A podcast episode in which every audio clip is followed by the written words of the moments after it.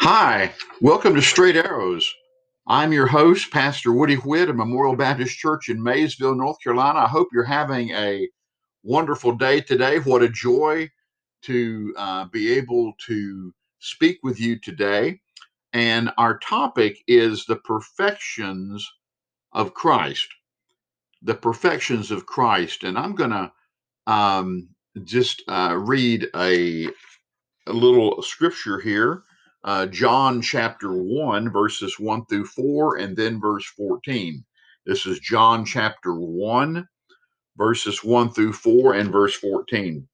Um, the Word of God uh, says to us In the beginning was the Word, and the Word was with God, and the Word was God.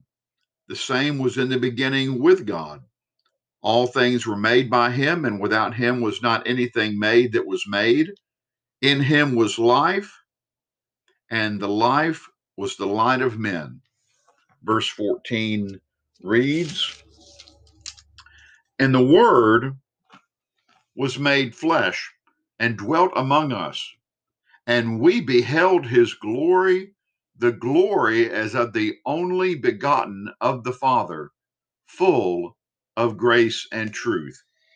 Praise God. That's what God's word says. Uh, what we have read here is the fact that that the Lord Jesus Christ is the Word. That word there is logos. And I could go on and on about what logos means uh, theologically, but it means Christ. It just means the Lord Jesus Christ. And this text talks about how the Word, the Lord Jesus Christ, was with the Father uh, in eternity past. He's always been.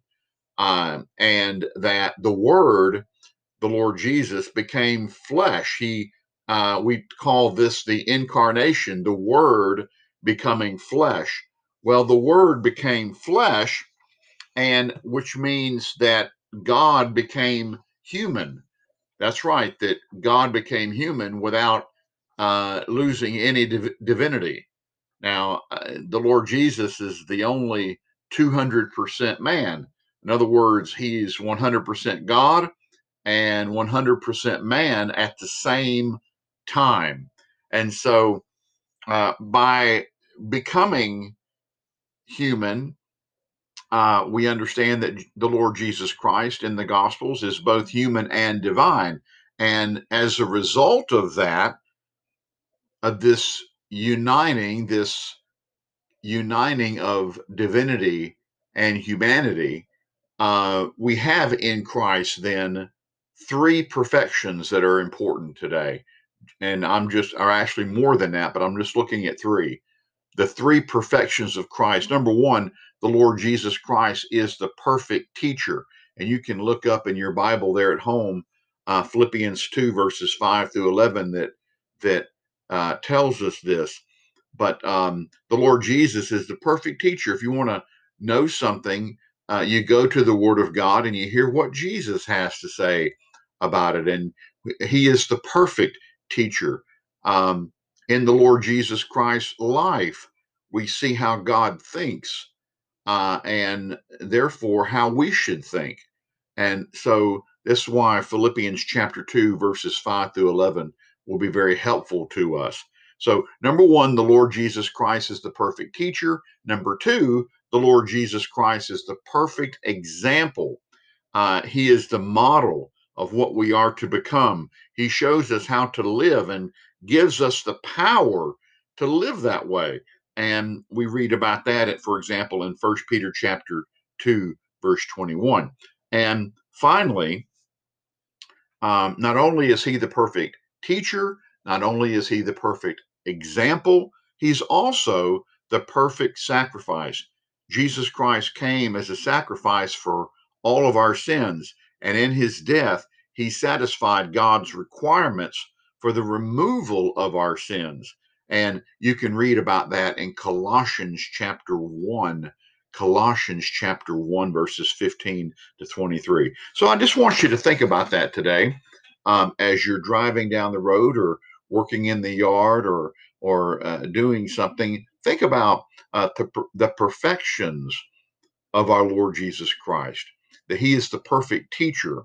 that He's the perfect example for us, and He is the perfect sacrifice. Oh, uh, dear ones, we all need the Lord Jesus Christ. We all need the blood of Jesus to cleanse us, and we need to receive the Holy Spirit of God so that we can become the person that uh, God would have us to be in this world.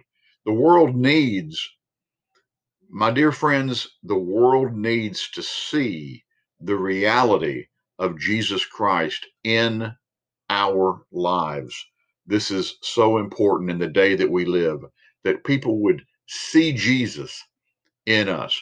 I hope that all of you that are listening today have put your faith and confidence in Jesus Christ. Let me pray with you. Father God, I, we praise you and we thank you, Lord, today. And we thank you that the Lord Jesus, your, your holy son Jesus, is the perfect teacher, the perfect example. And oh, by your holy grace, he is the perfect sacrifice for our sins. And we come to you today and we praise you and we love you.